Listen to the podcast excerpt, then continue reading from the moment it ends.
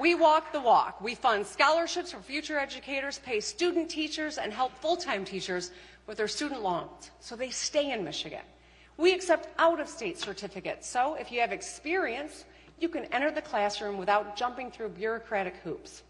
As a result, enrollment rates in Michigan's teacher prep programs are beating other states.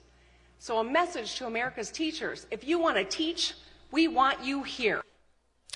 Welcome back. We're wrapping things up here in Lansing as we get uh, some reaction to the governor's State of the State address. We had the Republican reaction just a, a, little bit ago, and now let's bring in Matt Koleszar, a Democrat from Plymouth, state representative in Michigan's 22nd district and chair of the House Education Committee. Welcome. Good morning. Thank you for having me today. What are your thoughts on the governor saying, "Teachers, come here. We're ready for you"?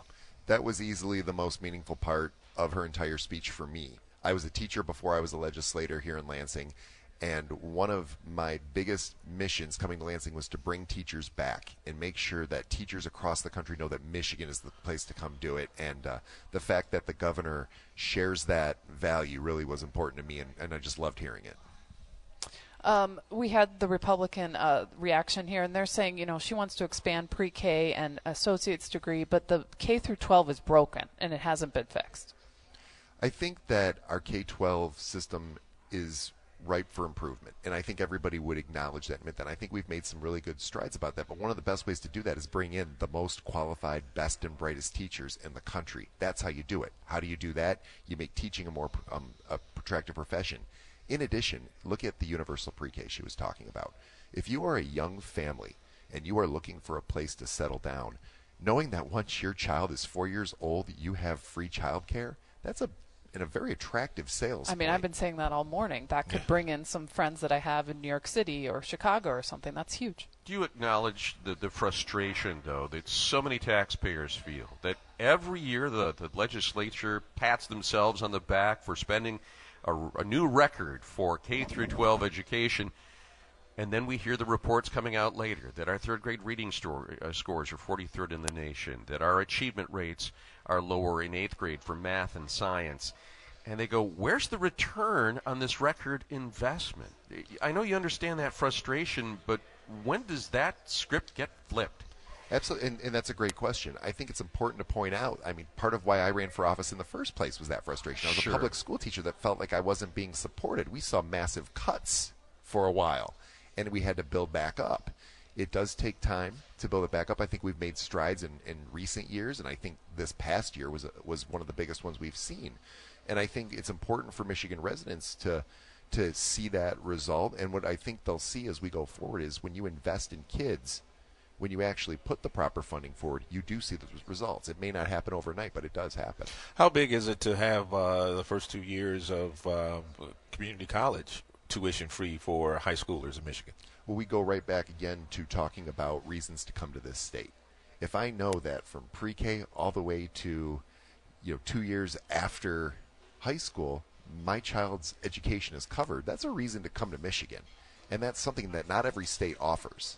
We've already expanded it though for 350,000 Michiganders, and only 8,500 have have taken us up on the offer.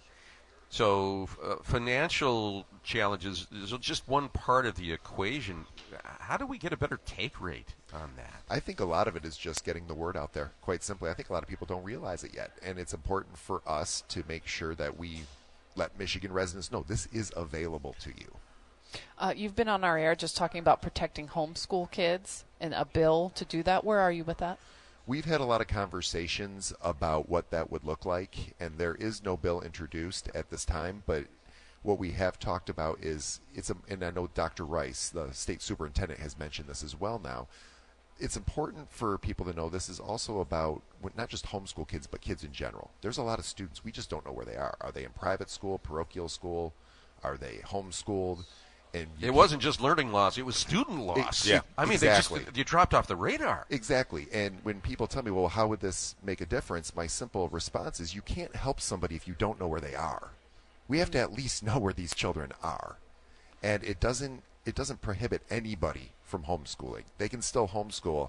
But the you I- acknowledge the privacy concerns here and the concern that they they do what they do at home because they don't want government sponsored Oversight. education and oversight, and this is ringing some huge alarm bells for those families. I do acknowledge that, but what I would say to that is checking a box to say I will be homeschooling my student this year is no different than filing a birth certificate when your child is born or claiming a child on your tax return. We already do these things.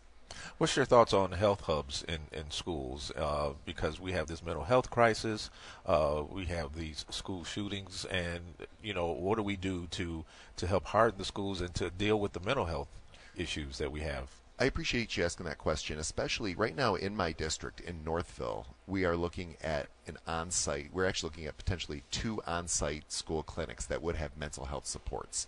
And I think that's a game changer for kids to be in school and get those supports when they, they don't have to leave school. They, they, they have that access right there. Mm-hmm. I think that is huge for kids, and I'm really excited to see how it's going to work out in Northville. But I'm really optimistic, and I, I commend the school board and superintendent for getting that done there.